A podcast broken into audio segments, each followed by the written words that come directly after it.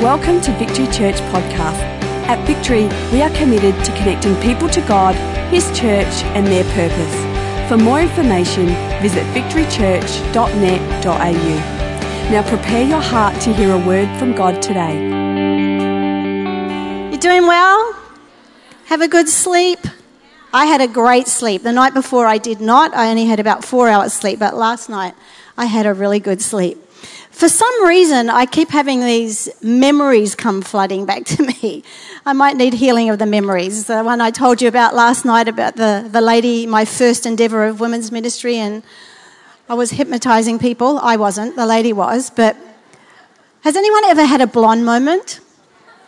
Unfortunately, I'm the brunt of all the blonde jokes in our family, having three sons and a very cheeky husband. But um, yeah, I give them ammunition for blonde jokes anyway. but I, had a, thought down on the front row of when I was at a colour conference in Sydney quite a few years ago. And um, I took some girls from church with me, and we'd been out after the afternoon session. We decided to go shopping, and uh, we came back. Was, I was staying at my brother in law's place, and he said, oh, I'll leave the laundry door open for you so you can just let yourself in. I won't be home.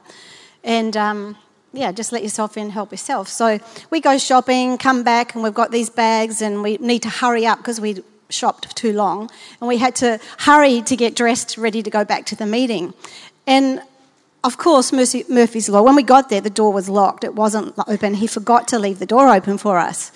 But, but they had a little dog, and so they had a dog door. Yeah. Not a big dog door, a small dog door. Small dog, dog door. So I just had a look at the dog door, and then they kind of all voted me to go in the dog door. And I was like, you know what? I think I can do this. I can do this. so I proceeded to go in the dog door until I got to my hips and I got stuck in the dog door. And I momentarily panicked in the door. And I was like, what am I going to do? I'm seriously stuck. I could not get my hips to push me through the rest of the way because I went in one um, shoulder at a time and managed to maneuver in up to that point. So here I am in the dog door and I started to panic. I'm like, what am I going to do? And I realized I could touch the handle and open the door. So I reached up and I opened the door. While I'm swinging in the door, the dog comes outside all excited to see everybody, but I'm still in the door. And I was like, oh my gosh, we're going to have to call the fire brigade to get me out of this jolly dog door. And then I calmed down, and somebody said, Marie, how about you just back out the way you came in? It's like, duh, that would be a good idea. So I calmly did, just back out the way I got in, and, and we sat on the footpath, I mean, the back garden and just laughed and laughed. I had tears rolling down my face. So it was a funny moment. But yeah, I, I do silly things, blonde things, which gives my kids much ammunition to laugh at me. They don't actually just say, "ah" to me, I'm sorry, Kath, because, you know, I, I may seem like I'm sweet, but I'm tough on the inside. So, yeah, they've had the brunt of my discipline many times but they're good boys. Anyway, I want to talk about grace today because I, I don't know about you, but I've been a Christian probably 37 years. When I was 18, I became a Christian and fully started following God when I was from, from 20 on, when I got out of that relationship. And that's a long time. I'm 55, going to be 56 in January, so 37, 38 years. But I find that I still do not fully comprehend and haven't really come to the end of knowing and understanding God's grace and love toward me. I, I know that He loves me. I know that His grace is all, always towards me, but it's a growing thing.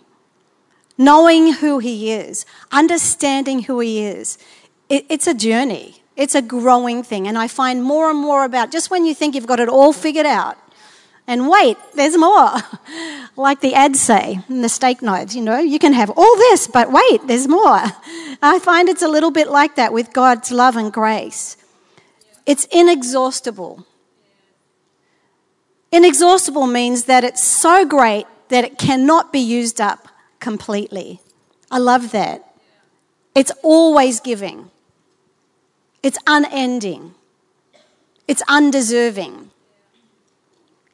But it's his love toward us. Ephesians 3:14 says, "When I think of the wisdom and scope of God's plan, I fall to my knees and pray to the Father, the creator of everything in heaven and on earth.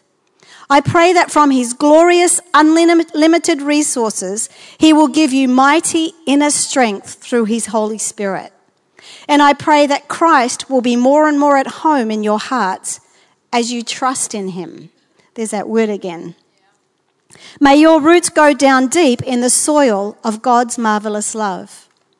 And may you have the power to understand, as all God's people should, how wide, how long, how high, and how deep His love really is.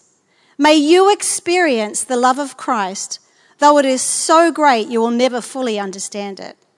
Then you will be filled with the fullness of life and power that comes from God. Like I said last night, we, we are fully, totally loved by God, not because of how good we are, not because of what we can do to impress God, not because we might have been a good girl all our life, but simply because He loves us. His grace is toward us. His grace is unmerited, undeserved, unearned. One definition I read in the dictionary of grace says to bring honor and dignity to something. And that's what His grace and His love does to us. It brings honor to us, it brings dignity to us, it validates us. He validates us. You know, when we, we really it, if we really comprehended that we are validated by God Himself, we would live so differently. We would live so confidently. We would think differently. A Bible definition I read about grace is the power of God to do for us what we cannot do for ourselves. I like that definition because it reminds us it's got nothing to do with us and it's all about him. Ephesians 3:20 says, "Now glory be to God by his mighty power at work within us. He is able to accomplish infinitely more than we could ever dare to ask or hope." because of his love and grace toward us, it empowers us. It actually enriches and enables each and every one of us to walk the journey that you're called to walk. All of us have a different journey in this room, but we have the same grace. You know, and the Bible says that His grace is sufficient for us. His grace is what empowers us. His grace is ever toward us. So, in all things, at all times, we actually have everything that we need because of His grace. Another beautiful description I read of grace was it's a room given in His home with unlimited resources and total freedom. Unlimited resources and total freedom. Do we live like we understand that. Embrace that. In other words, nothing in God is unattainable or unreachable. Nothing is in the too hard basket. God doesn't look at one life and then the other life and say, oh, that one, I can work with that, but oh my gosh, that's too hard. He doesn't work that way. His grace is unrestricted. And then we can learn the unforced rhythms of grace that Matthew talks about. We can learn by believing the Word of God how to live in this freedom. We have a God that's very present, that really wants to help us reach our full potential. We run out on our own, but with Him and His Holy Spirit power is inside of us. If, if only we could really walk and live in the freedom of that, what a difference we would make in this generation that we live in. You know, the Bible in Luke 2:52 talks about how Jesus the boy he grew in favor with man and God. But he had to learn to draw from that grace for his journey. He didn't just come out being able to cope on his own. He needed God. God put him in human form so that we could learn from him, that we could understand. So he, he knows what we go through. But he, I just think, is the great a, greatest example to us of what grace of God looks like on the day to day walk in our journey. He knew what it was, He showed us what it was to draw from God. No matter what we face, this grace is there to help us in all things, at all times, for everything that we need. The Apostle Paul in Romans 12 encourages us, as he was grace for his journey, that we also are grace for ours. Like I said, different journeys, but same grace. And in Romans 12, 6 in the Life Application Bible, it says, God has given each of us the ability to do, to do certain things well. So if God has given you the ability to prophesy, speak out when you have faith that God is speaking through you. If your gift is that of serving others, serve them well. If you're a teacher, do a good job of teaching. If your gift is to encourage others, do it. If you have money, share it generously. If God has given you leadership ability, take the responsibility seriously. And if you have a gift for showing kindness to others, do it gladly. Do you know, although we have God's great love and grace toward us, we still need to activate it. We need to activate what He's put in our life. We need to activate drawing from Him. We need to activate believing that what God believes about us. It's up to us to activate so that we can operate in our full capacity and walk strong in our journey of life. And I just want to talk about three traps that I'm sure you'll identify with maybe all of them or at least one of them. And they're things that were traps that I've had to really work through in my own journey that hinder us. They're traps that hinder our ability to walk in those unforced rhythms of grace. And we need to arrest them so that we can live in our full potential. And the first trap is the trap of I'm not. The trap of I'm not is based in lack and self doubt. John Maxwell says Jeremiah's call to become a prophet to the nations came early in his life, and it scared him terribly. Why? He failed to see that God's call and his empowerment always match.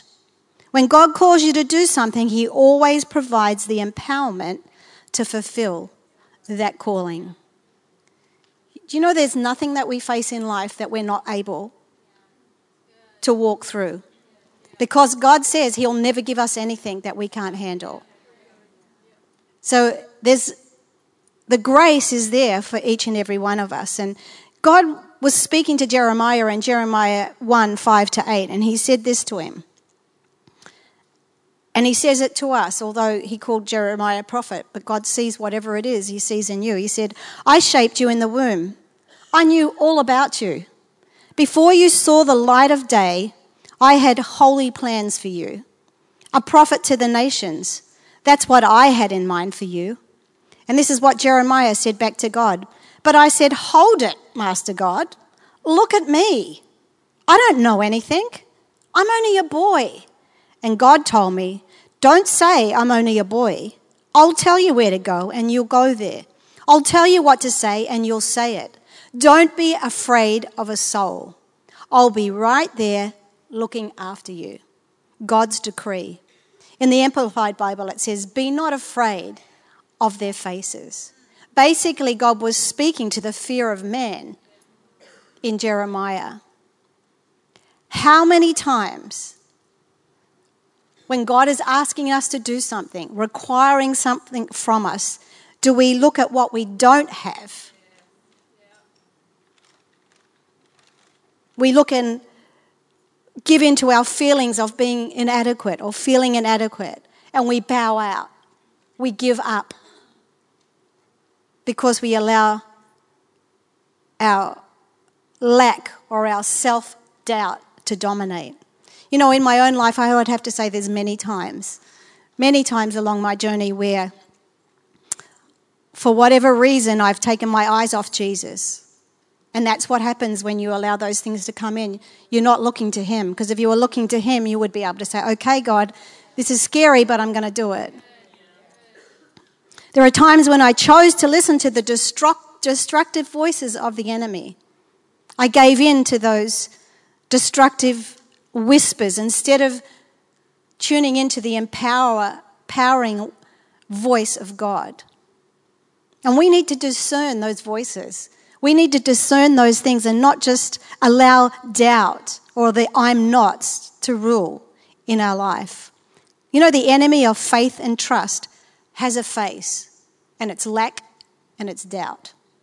And we need to make sure that we don't let those things rule in our life. You know, many times as a mum, I've been in a shopping centre with my children, and or even the times that I've been when I haven't had my children, I still respond to that, Mum. Any mums out there can identify. You look around like, who's with that child? I still do it. I did it the other day. I'm like, my kids, my, my older son's nearly 30. It's not my children. Many times without even realizing, I'm looking to see if it's my child. I'm, I'm so quick to tune into that voice. Even in spite of the fact I know that my kids are not with me, I still tune into that face. Do you know the enemy is constantly trying to get us to tune into his voice over God's, even though we know it's not God's? We, we accommodate it in our life. And you know, that response can become a habit. It can just become a habit of response, of giving into that, rather than realizing the power behind it and the face behind it. We give in to the, the voice of, oh, I'm, I'm not. I'm not educated. I'm not confident. I'm not talented. I'm not brave. I'm not good enough. I'm not intelligent enough. I'm not old enough. I'm not young enough. I'm not strong enough, and on and on and on it goes. But we need to counteract those I'm nots with the I am of God. I am an overcomer. I am courageous. I am talented. I am gifted. I am able. I am strong. I am infused with His Holy Spirit power. That's what we have to say to ourselves when those voices come. We need to speak what God says over our life. So the first one is the trap of I'm not. Secondly, there's the trap of I can't. And that's based in fear of failure and intimidation. Eleanor Roosevelt says you gain strength, courage, and confidence by every experience in which you really stop to look fear in the face. You must do the things which you think you cannot do. Do you know when God asks us to do something out of our comfort zone, which is often in my case, we just need to get comfortable with doing it afraid. Because that's how f- we face fear. And that's how we face the I can't. You know, one time as a family, we decided to do something that we could all do. We did a diving course, and it was like, this will be cool. This is something we can all do as a family. And I was like, okay, yeah, that'll be fun. so we go on this diving course. And it was in a swimming pool. It was in like a public swimming pool where we learnt. So we put all the gear on, and I've got Paul, the three boys, and one of the boys' friends. And we're all in the swimming pool, all geared up. And what we had to do is do all these different exercises. I don't know if anybody in here has done a diving course, but you, you have to do all these different things like under the water, like take your mask off, get your mouth full of water, and learn how to blow it out through your nose. You have to take um, your vest off in case it got knocked off or you got stuck somewhere and you have to learn how to take it off, put it back. You have to um, do all this stuff under the water. Not very deep water, mind you, in the pool, but if it happens, you have to learn what to do. Or if somebody come past and knocked your mask off, how are you going to respond in that? So here we are under the swimming pool. Everybody's done their little exercise, and then the instructor, it was my turn, and she says to me,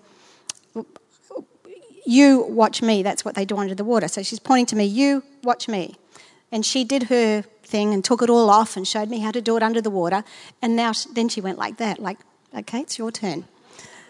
So under the water, I just looked back there to her and I said, so she like had this puzzled look on her face and she went through the whole thing again and then You watch me, and now it's your turn. And I'm like, so, third time around, in the end, I just went like that. I'm getting out of here. And I just went up to the top of the water as fast as I could. And I was like, I can't do that. And she said, Well, if you want to pass, if you want your certificate, you have to do it. Because you have to learn how to do this just in case of an emergency.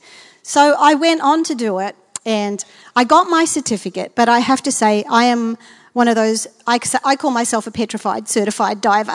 I have the ticket, I've done the dive, woohoo, I can do it. But I don't have to do that to prove that I'm a woman, whatever, or keep up with the boys. But I did it. But I couldn't bypass it. But the amazing thing was, I got to dive and dove into a, um, a shipwreck, and there were beautiful tropical fish everywhere, turtles everywhere, and it was magic. But I so could have missed that if I just like, well, I can't do that. What are we missing out on? What are we missing because we're like, oh, I can't. I'm not educated. I'm not talented. The whole point is when we can't, God can. And He wants us to trust Him. And this was God speaking to Moses in Exodus 3 10 to 11. Come now, therefore, and I will send you to Pharaoh, that you may bring my people, the children of Israel, out of Egypt. But Moses said to God, Who am I that I should go to Pharaoh, and that I should bring the children of Israel out of Egypt? And then down in chapter 4, verse 1, then Moses answered and said, But suppose they will not believe me or listen to my voice. Suppose they say, The Lord has not appeared to you.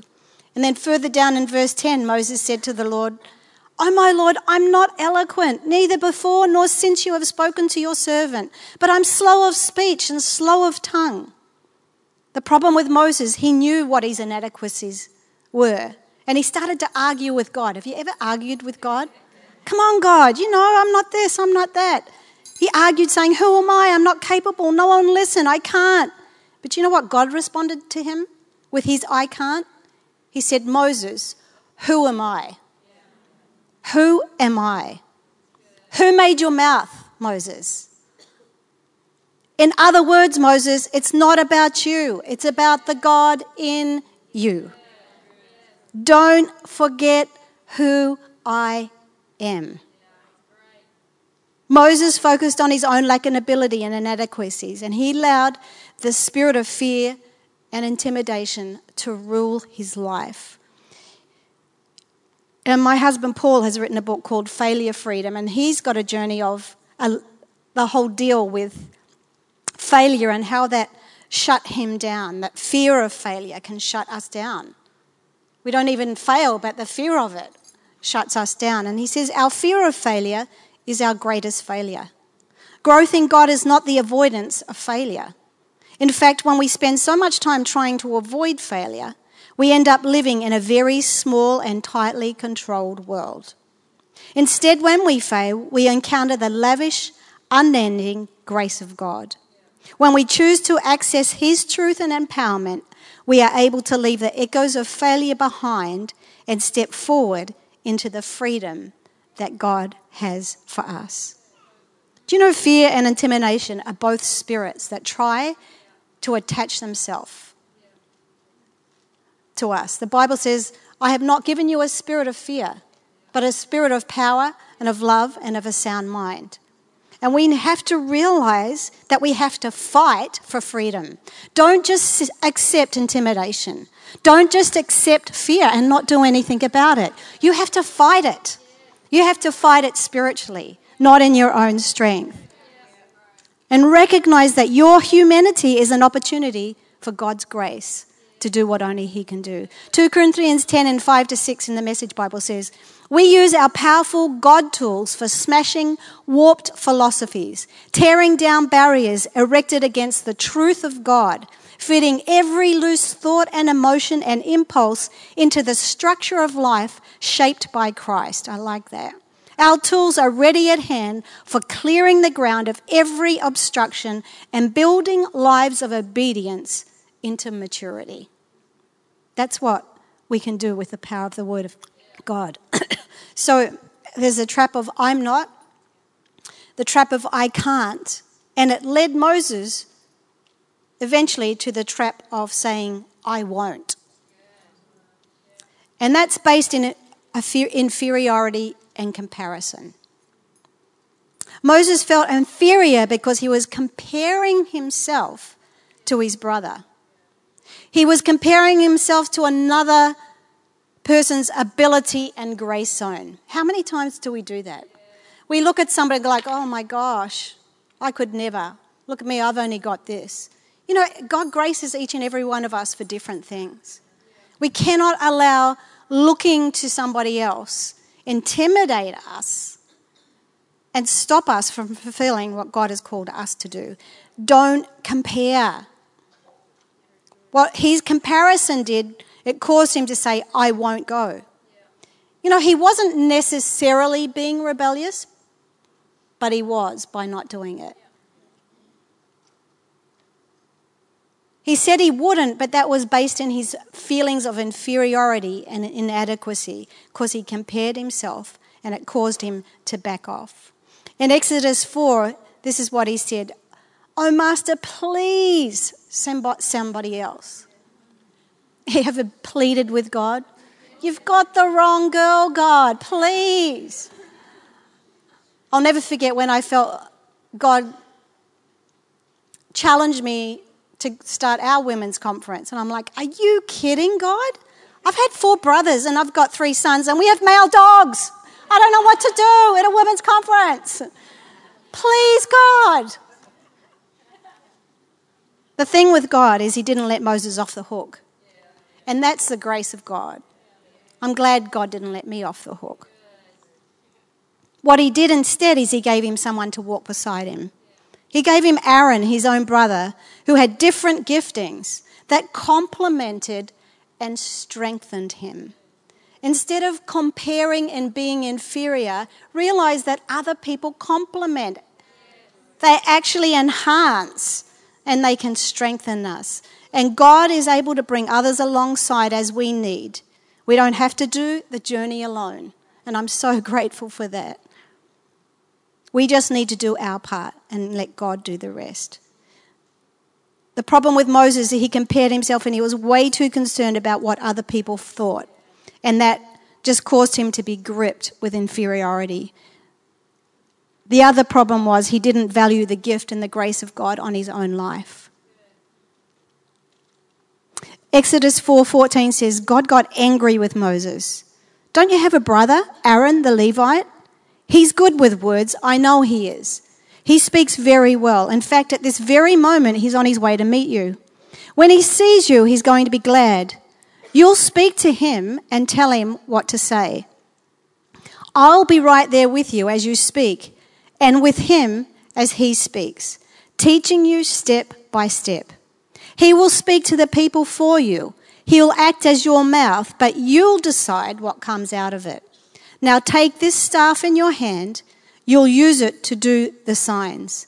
Basically, God I'm not letting you off the hook, Moses, but I'm giving you somebody to help you. And you know what we need to do is just step up and into that grace. There's no easy way out. We just have to do it, as Nike says. You know, I'm sure we've had times where God has got angry with us. More out of frustration is like, will you just Believe that I believe in you.